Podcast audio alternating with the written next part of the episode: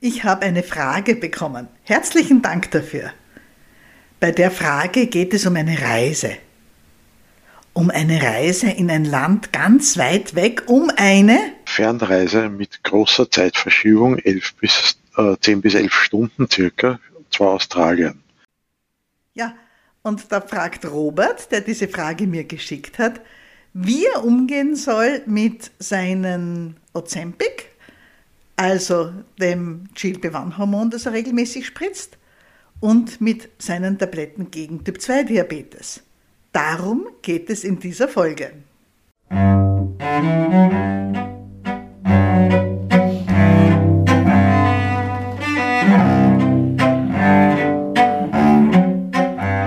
Ja, herzlich willkommen. Ich bin die Zuckertante Dr. Susanne Busarnik und ich freue mich sehr, dass ich jetzt einmal eine Frage, wirklich eine Sprachnachricht bekommen habe und möchte alle, die hier zuhören, ermuntern, es dem Robert gleich zu tun und mir eine Frage zu schicken, die wir dann alle hören können, weil das einfach ganz toll ist, wenn man den Fragesteller selber zuhören kann.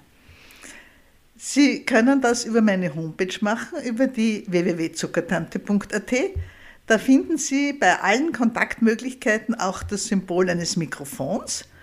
Da brauchen Sie nur Ihre E-Mail-Adresse eingeben, damit ich Ihnen antworten kann und können dann ganz einfach eine Sprachnachricht aufnehmen. Und das ist ja besonders dann wichtig, wenn man nur ein Handy in der Hand hat und nicht wirklich die Möglichkeit hat, längere Texte zu tippen. Also herzlichen Dank, Robert, für diese Anfrage. Ich spiele sie jetzt gleich einmal in voller Länge. Hören wir uns das alle miteinander mal an. Fernreise mit großer Zeitverschiebung, 11 bis, äh, 10 bis 11 Stunden circa, zwar Australien. Es geht darum, dass äh, ich für diese Reise meine ganzen Medikamente mitnehmen muss für circa drei Wochen Aufenthalt und da stellen sich mir jetzt Fra einige Fragen im Zusammenhang mit der Einnahme der Medikamente in Bezug auf die Zeitverschiebung, damit ich zu keiner Über- oder Unterdosierung bei den oralen Diabetikern komme. Oder auch, äh, was die Logistik betrifft, mit Kühlung oder Nichtkühlung von Insulin, aber besonders auch bei Ozempic. Äh, weiter stellt sich mir die Frage, wie weit ich Ozempic über Grenzen transportieren darf. Da kann mir mein Hausarzt nicht wirklich helfen, da er dazu auch keine Erfahrung hat. Besten Dank. Eine Reise nach Australien also. Um die halbe Welt. Sowas kann sehr schön sein, aber natürlich auch sehr aufregend. Wenn wir jetzt davon reden, wie man da mit Medikamenten und mit Insulin und anderen Spritzen umgehen soll, dann ist es gerade bei Australien relativ einfach, weil die Zeitverschiebung ja fast zwölf Stunden beträgt. Das heißt, man verliert einfach einen halben Tag. Beim Fliegen in die eine Richtung wird der Tag um einen halben Tag kürzer, beim Fliegen in die andere Richtung wird der Tag um einen halben Tag länger. Und wenn man sich jetzt überlegt, wie man mit seinen Medikamenten umgeht, dann muss man darauf schauen, wie lange diese Medikamente denn eigentlich wirken. Das gilt übrigens genauso auch für zum Beispiel Blutdruckmedikamente.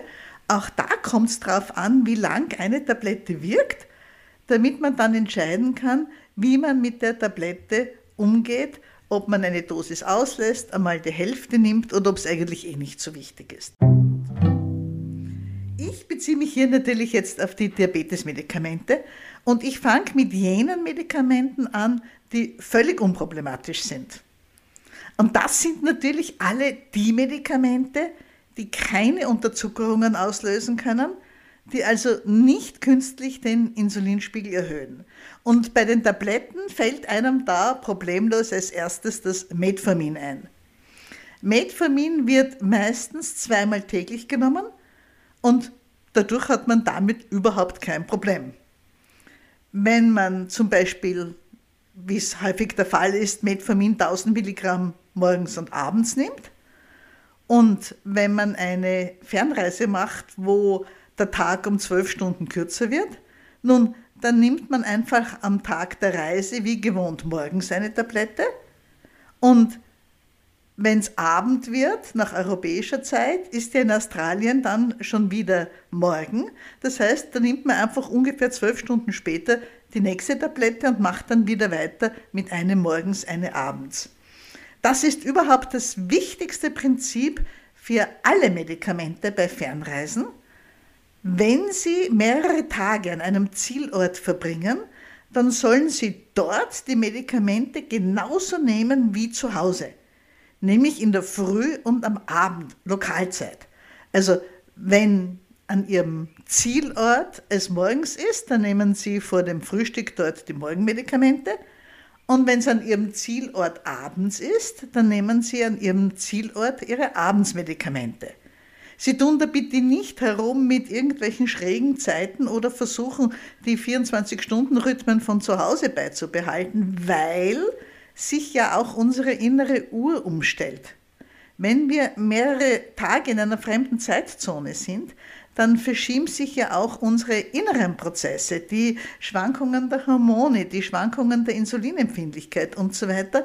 Und dann passen sich ja auch diese inneren Uhren der neuen Gegebenheit an. Dass das am Anfang nicht so gut funktioniert nach einer Reise, das führt ja zum Großteil zum Jetlag, also dass man sich gar nicht so gut fühlt, oft in den ersten Stunden oder vielleicht sogar Tagen nach einer starken Zeitumstellung. Also, Medikamente, die morgens und abends genommen werden, das betrifft vor allem Metformin und alle Metformin-Kombinationen, die es so gibt, die kann man, wenn man nach Australien fährt, ganz einfach weiterschlucken, weil sich dadurch ja nicht wirklich ein Unterschied ergibt. Die werden ohnehin in etwa alle zwölf Stunden genommen, also morgens und abends und in Australien wieder morgens und abends und alles ist gut. Das gilt zum Beispiel für Medikamente wie das Synyadi, also alle Medikamente, wo dem Metformin eine zweite Substanz beigegeben ist, die kann man auch einfach im Morgen-Abends-Rhythmus weiternehmen und hat damit überhaupt kein Problem. Dann gibt es Medikamente, die man nur einmal in 24 Stunden nimmt. Zum Beispiel ein Sitagliptin, das Januvia 100 Milligramm, oder auch das 10 Milligramm Jadians, ein SGLT2-Hämmer. Bei diesen Tabletten muss man schauen, was man macht. Wenn der Tag um 12 Stunden, 11 bis 12 Stunden kürzer wird, und auch wenn er nur 10 Stunden kürzer wird, dann wäre es natürlich klug, an diesem Tag nur die Hälfte der Dosis zu nehmen. Jetzt muss man schauen, ob man das Medikament halbieren kann. Das sehen Sie meistens daran, ob diese Tabletten so eine Teilungsrille haben. Die meisten haben das ja. Und dann würde ich eben an dem Tag, an dem ich die Reise mache, wo der Tag nicht 24 Stunden lang ist, sondern nur 14 oder 12 Stunden oder 16 Stunden lang ist, eben nur die halbe Menge nehmen und dann am nächsten Tag in Australien morgens wie gewohnt wieder die ganze Tablette, wie man es eben zu Hause auch macht. Also wenn ich einen halben Tag verliere, nehme ich nur die halbe Dosis. Wenn ich im Zielland angekommen bin, dann nehme ich wieder wie gewohnt morgens meine Tablette, wie ich es zu Hause auch mache. Wenn ich dann zurückfliege und der Tag entsprechend länger wird, dann ergeben sich ja zwischendurch weitere zwölf Stunden. Und man kann sich das so vorstellen, dass sich in der Summe der Tabletten ja nichts ändert. Die halbe Tablette, die ich mir beim Flug in den Osten, wo mir der Tag so gern oder die Sonne sozusagen entgegenkommt und wo der Tag kürzer wird, die halbe Tablette, die ich mir beim Flug in den Osten erspart habe, die nehme ich zusätzlich, wenn ich zurückfliege nach Österreich. Wenn ich von zurückfliege, von, also in den Westen, von Ost nach West zurückfliege, dann wird der Tag, kommt mir die Sonne nach, dann wird der Tag ja länger und dann nehme ich in der passenden Zeit, also ungefähr 24 Stunden nachdem ich die Morgentablette in Australien genommen habe, würde ich dann in etwa 24 Stunden danach eine halbe Tablette nehmen und wieder 10, 12 Stunden später, wenn ich wieder in Österreich bin, wieder normal meine Medikamente morgens und abends. So kann man das am elegantesten handeln. Und wie gesagt, gerade mit einer Zeitverschiebung von 10, 11, 12 Stunden ist es ganz, ganz einfach. Und bei allen diesen Medikamenten kommt es jetzt nicht auf eine, zwei, drei Stunden rauf oder runter an. Also ich glaube, es ist klar, alles, was man ohnehin zweimal täglich nimmt, macht kein Problem. Da bleibt man einfach beim Rhythmus. Der verschiebt sich am Reisetag nur geringfügig um ein, zwei Stunden, drei Stunden vielleicht. Bei Medikamenten, die man einmal in 24 Stunden nimmt, würde man dann, wenn der Tag um sozusagen die Hälfte kürzer wird, eben auch nur eine halbe Tablette nehmen, aber im Zielland dann wieder morgens weiter tun mit einer ganzen Tablette wie gewohnt und beim Flug in die andere Richtung, wenn der Tag wieder länger wird, dann würde man eben eine halbe Tablette zwischendurch dazu nehmen, sodass es sich halt gut ausgeht. Bisschen schwieriger ist es mit Tabletten, die den Insulinspiegel erhöhen, die Sulfonylharnstoffe. Das sind ja Medikamente, die lange wirken und die die Bauchspeicheldrüse antreiben, dass sie über viele, viele Stunden lang mehr Insulin erzeugt. Und wenn Sie da eine sehr gute Einstellung haben und eines jener Medikamente nehmen, dann kann es ein bisschen schwieriger werden. Diese Sulfonylharnstoffe sind heute nicht mehr so weit gebräuchlich, wie sie es früher einmal waren, aber sie werden doch immer wieder gegeben. Die sind so kleine Tabletten, die recht harmlos ausschauen und die hören auf Namen wie Diamigron und Amaryl Gliclazid und Glimepirid. Wenn Sie sich nicht sicher sind, wie Ihr Medikament wirkt, dann macht man als, man als erstes einmal einen Blick auf den Beipackzettel. Und wenn man aus dem auch nicht schlau wird, dann schaut man auf die Homepage der Zuckertante, herzliche Einladung, www.zuckertante.at. Da steht bei jedem Medikament dabei, wie es wirkt und ob es Unterzuckerungen auslösen kann, ja oder nein. Dazu suchen Sie sich unter der Rubrik Diabetes auf der Homepage der Zuckertante die Medikamentensuchmaschine und dort finden Sie ganz einfach alle diese Informationen. Wenn Sie nun eins jener Medikamente nehmen, zum Beispiel das sehr gebräuchliche Gliclazid oder Dirmicron, dann nehmen Sie Ihre gewohnte Dosis auf jeden Fall in der Früh mal ein wenn Sie die nächsten 24 Stunden in etwa in dem Rhythmus essen werden, wie Sie es zu Hause auch gewöhnt sind. Das funktioniert natürlich dann nicht, wenn der Tag um die Hälfte kürzer wird. Und auch da würde ich die Dosis halbieren und aber auch noch darauf achten, dass nachdem ich Tablette geschluckt habe, das Frühstück kommt, dann nach vier bis fünf Stunden eine weitere Mahlzeit mit Kohlenhydraten, also mit Beilage oder zumindest mit Brot und nach weiteren vier bis fünf Stunden noch einmal. Und bei diesen Medikamenten würde ich eher sehr vorsichtig sein, mir Schnitten einstecken und auch alle 90 Minuten bis zwei Stunden den Zucker messen, wenn ich nicht ganz sicher bin, dass ich regelmäßig was zu essen bekomme und eher akzeptieren, dass ein, zwei Tage lang die Zuckerwerte etwas höher sind, als dass sie eine Unterzuckerung gleich am ersten Tag in ihrem Zielland erleiden.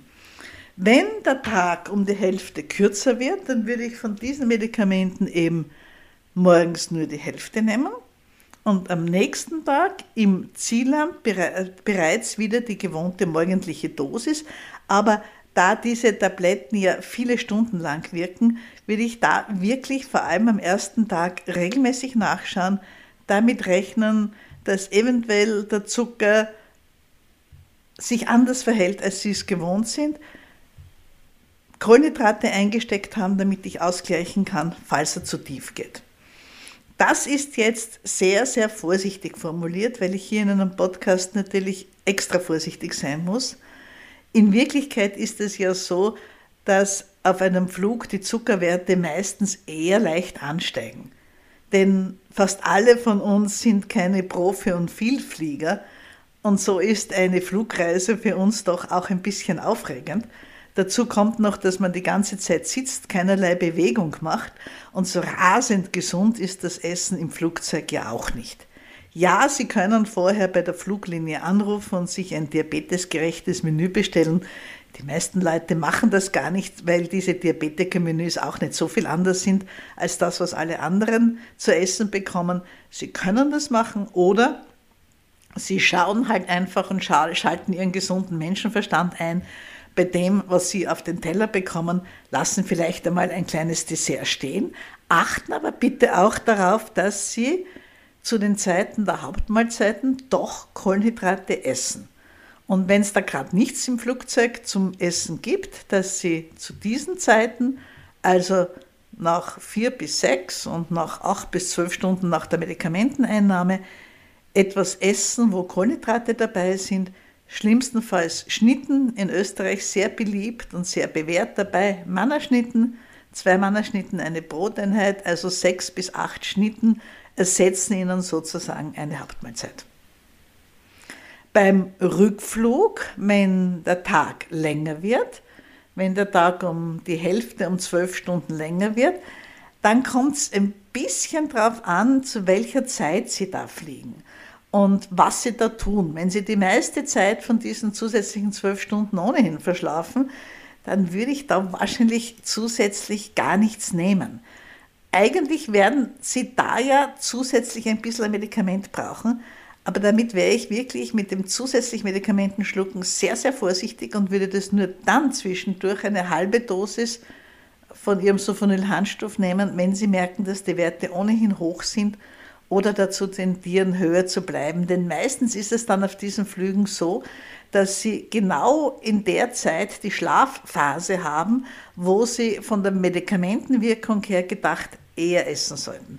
Also bei diesen Tabletten, die den Insulinspiegel erhöhen, die Sulfonylharnstoffe, da vorsichtig damit umgehen, wenn der Tag kürzer wird, nur die Hälfte nehmen, vorsichtig sein beim Essen, immer wieder kontrollieren den Blutzucker, genug trinken am Flugzeug, das ist immer wichtig. Beim Rückflug auf jeden Fall auch häufig nachschauen und die zusätzliche Tablette nur dann, die zusätzliche halbe Portion, die Sie da eigentlich brauchen würden beim Rückflug, nur dann nehmen, wenn es zusammenpasst mit den Schlafens- und Essenszeiten und einfach damit rechnen, dass die Werte im Flugzeug eher höher sind.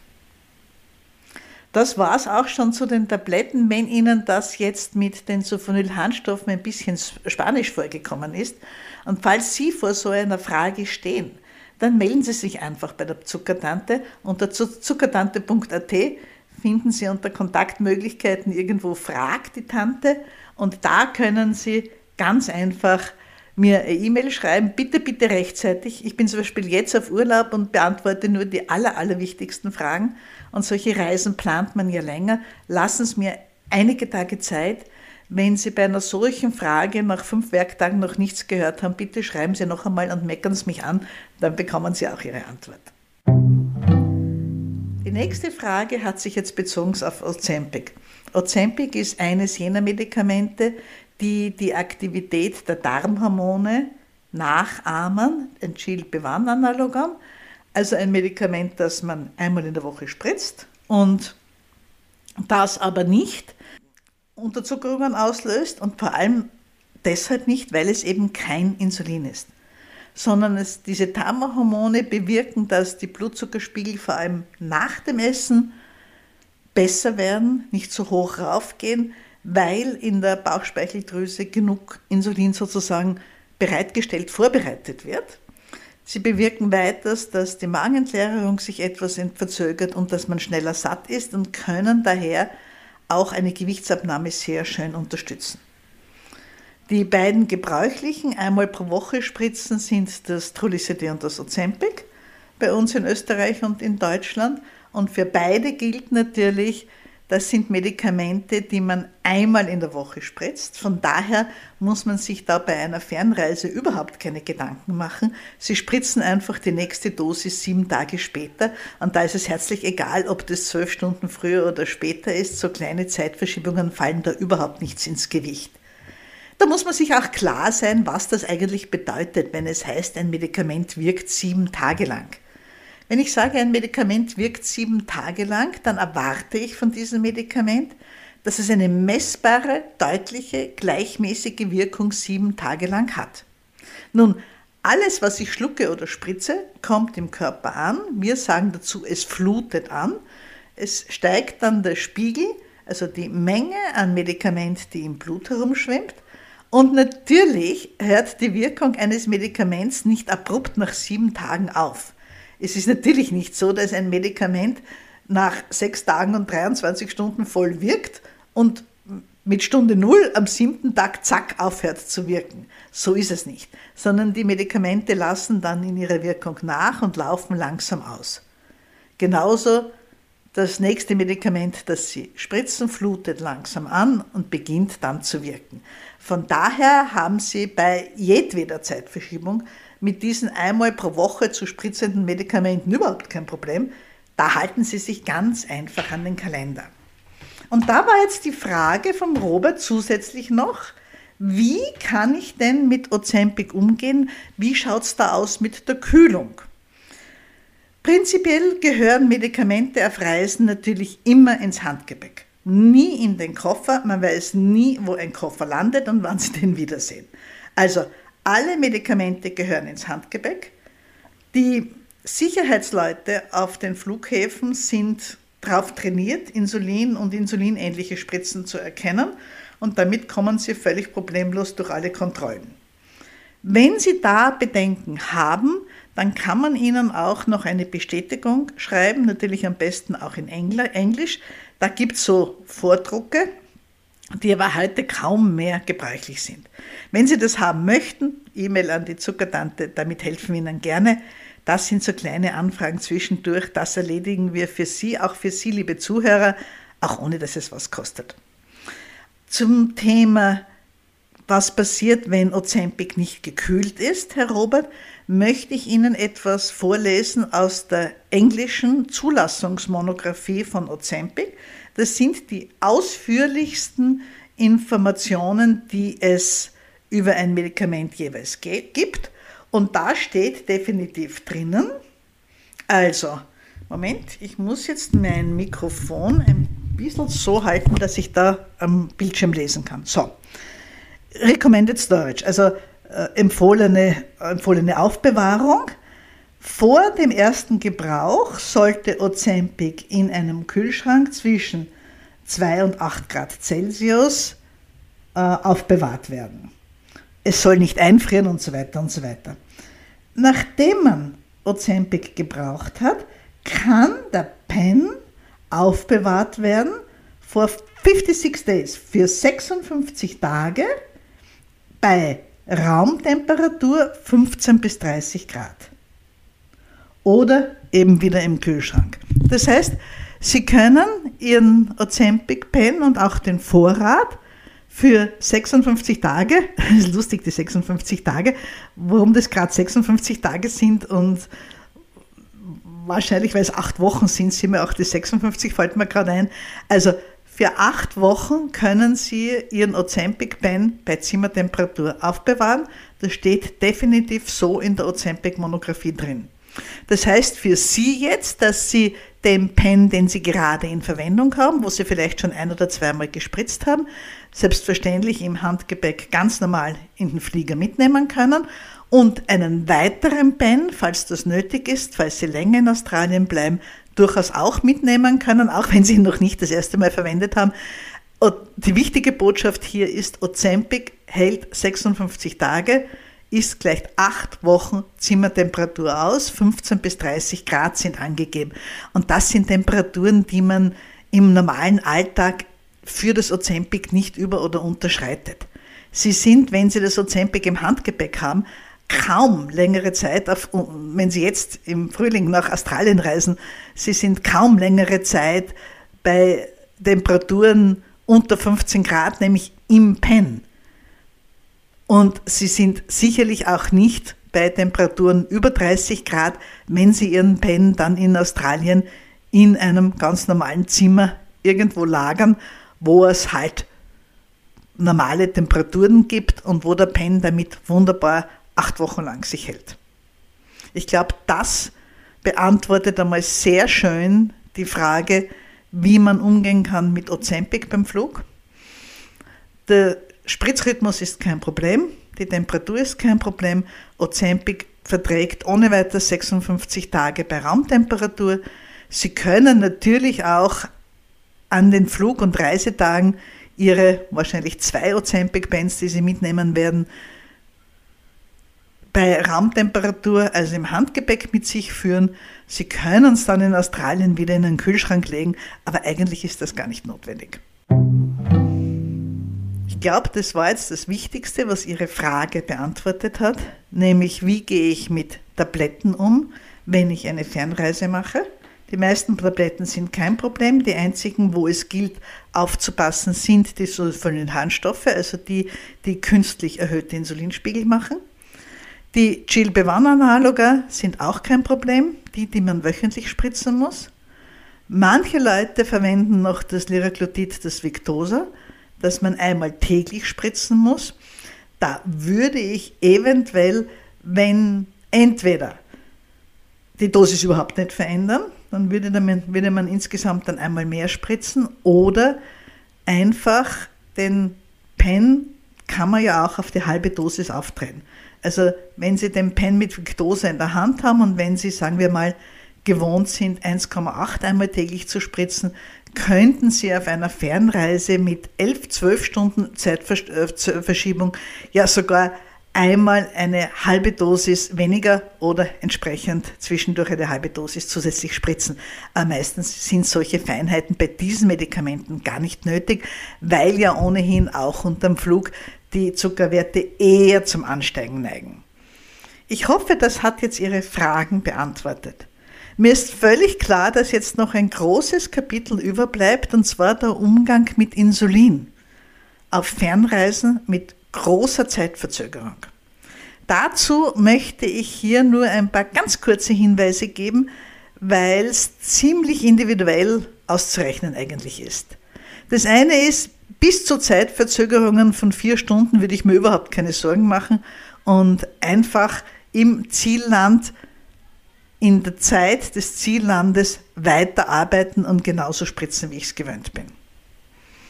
Wenn die Zeitverzögerung mehr als vier Stunden ausmacht, dann kommt es ein bisschen darauf an, wie lange wirkt das Insulin, das Sie spritzen. Handelt es sich da zum Beispiel um ein Basisinsulin oder nur ein mittellanges Insulin, das Sie über die Nacht spritzen, um einen guten Nüchternzucker zu bekommen? Das muss man sich tatsächlich dann einzeln anschauen und wirklich heikel wird es bei Therapien, wo eine Basisinsulinversorgung über 24 Stunden läuft und wo zusätzlich schnelles Insulin zur Korrektur und zu jedem Essen gespritzt wird, also die ganzen intensivierten Insulintherapien.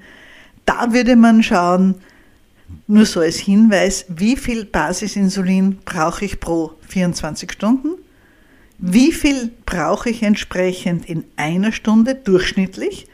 Und wie viel muss ich die Dosis daher verringern oder auch einmal zwischendurch spritzen, wenn sich die Stunden des Tages verringern oder verlängern? Aber auch das ist etwas, wo ich Sie bitte, solche Anpassungen der Insulintherapien mit Ihrem Arzt oder mit Ihrer Ärztin, mit Ihrem Diabetesteam zu besprechen, wenn Sie nicht ein so versierter Diabetiker sind, der das vielleicht schon öfter gemacht hat und ohnehin aus dem FF kann. Ich hoffe, das hat die Reisefragen jetzt ein wenig beantwortet.